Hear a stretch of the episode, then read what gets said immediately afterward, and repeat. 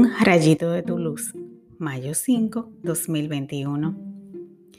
Con esto recibe gloria mi Padre, con que deis fruto abundante, así seréis discípulos míos. Juan 15, del 1 al 8.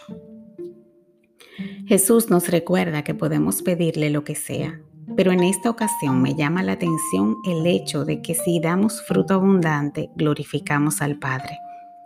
Entonces debemos saber pedir lo que conviene para que siempre podamos recibir lo mejor, lo que nos ayudará a extender el reino de Dios en la tierra.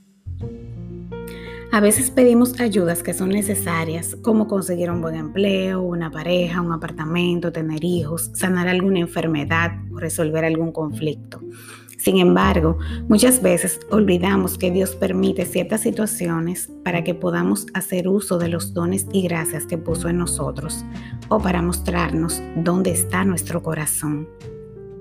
Estas peticiones no siempre tendrán la respuesta que buscamos. Si pedimos bienes de arriba que nos ayudarán a actuar más como Jesús, Él nos lo dará con gusto porque nos permitirán lograr nuestro propósito de vida con integridad Pidamos recibir los dones del Espíritu Santo. Esforcémonos en desarrollarlos para que podamos dar fruto abundante, es decir, vivir con gozo, caridad, paz, paciencia, fe, mansedumbre, etc. Oremos. Señor, en tus manos pongo mi vida. Te suplico me envíes tu Santo Espíritu para que seas tú quien me enseñe a vivir como agrada al Padre y que mi ego sea contenido para fructificar abundantemente en tus carismas. Ven a mí y termina la obra de tus manos. Amén.